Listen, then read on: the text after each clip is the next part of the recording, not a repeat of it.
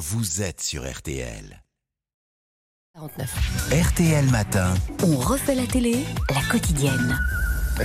Qu'est-ce qu'elle dit Non, mais j'ai. Voilà, c'est comme d'habitude. C'est un sketch quotidien. Alors, euh, je vous signale que c'est moi qui la perds. hein, ça ne met pas du tout en cause ceux qui préparent cette émission. Alors, d'abord, une constatation, chère Isabelle. Il y a toujours autant de séries policières aujourd'hui sur nos chaînes. hein. Elle est bonne, ma foi. J'en ai recensé, vous, avez, vous savez combien? Rien que pour la journée d'aujourd'hui. Hein. 44. 44 séries policières hors plateforme. Conclusion, les séries font la loi. C'est bien la loi des séries. Alors, il y a de tout. Hein. Les vieilles rediffusions que moi j'adore, comme Coldplay sur TV Brest, pour moi, l'une des meilleures séries télé, ou l'agence touriste en fin d'après-midi sur Paris Première. Ça fatigue pas les neurones. Mais il y a également beaucoup de nouveautés et des très bonnes. Notamment sur Arte, la série israélienne Manayek.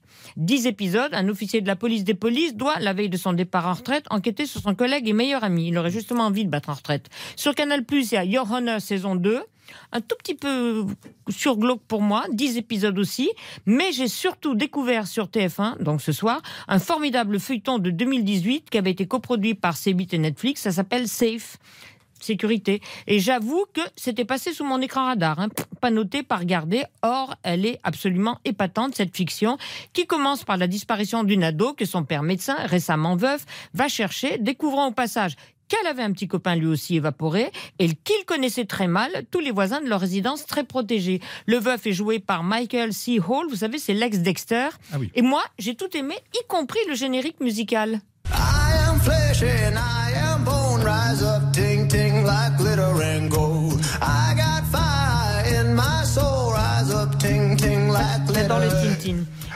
trouve-t-on dans cette série signée Arlan Coben? Eh bien, Audrey Fleurot, en mère enseignante, mal dans sa vie, mal dans sa peau. L'écrivain l'avait découverte dans Engrenage. Vous savez que les Anglais en sont absolument fous hein, d'Audrey Fleurot. Et elle se double elle-même, c'est un avantage, apparaissant dès la troisième minute 39 secondes dans une scène de déjeuner familial au restaurant où son mari, reproche à leurs enfants d'être figés sur leur portable. Christopher, t'es avec nous là? Si on veut discuter avec toi, faut qu'on t'envoie un texto. Une chose est claire, les ostéopathes sont sûrs d'avoir du boulot à vie. D'ici une vingtaine d'années, vous pourrez plus du tout vous redresser.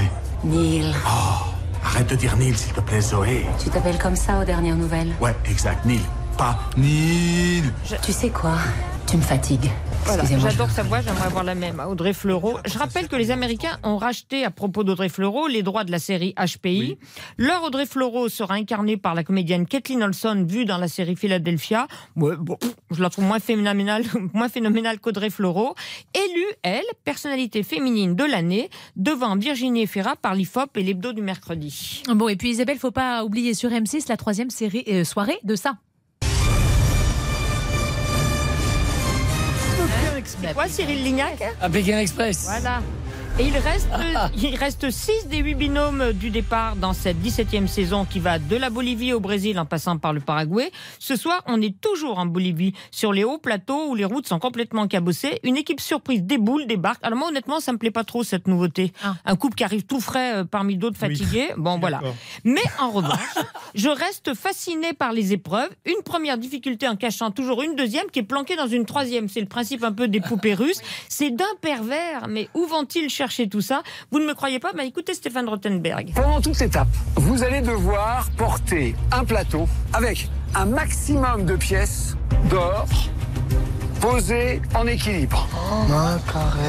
Toute la route, à bout de bras. À chaque fois que vous faites tomber les pièces, vous devez quitter le véhicule que vous occupez, refaire du stop. Déjà, c'est compliqué d'avoir une voiture. Si en plus de ça, on a un handicap euh, avec les pièces. Mais je trouvais quand même que le début de l'étape était un peu simple, alors je vous ai compliqué la tâche. Regardez. Les binômes vont commencer l'étape avec des tuk-tuk. Un candidat conduira et l'autre portera le plateau avec les pièces. Les tuk-tuk devront progresser le long d'une ligne blanche sans jamais la quitter. Dès que les équipes auront terminé ce parcours, elles pourront commencer la course en autostop.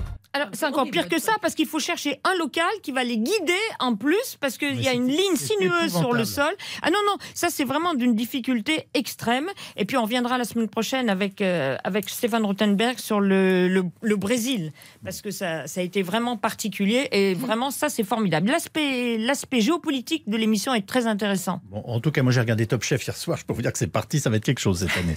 Alors, Cyril Lignac, ce matin, vous partez sur un saumon pané croustillant avec son riz cuisiné au sésame. Et sur, sur une jambe, sur un pied, et, et sans une...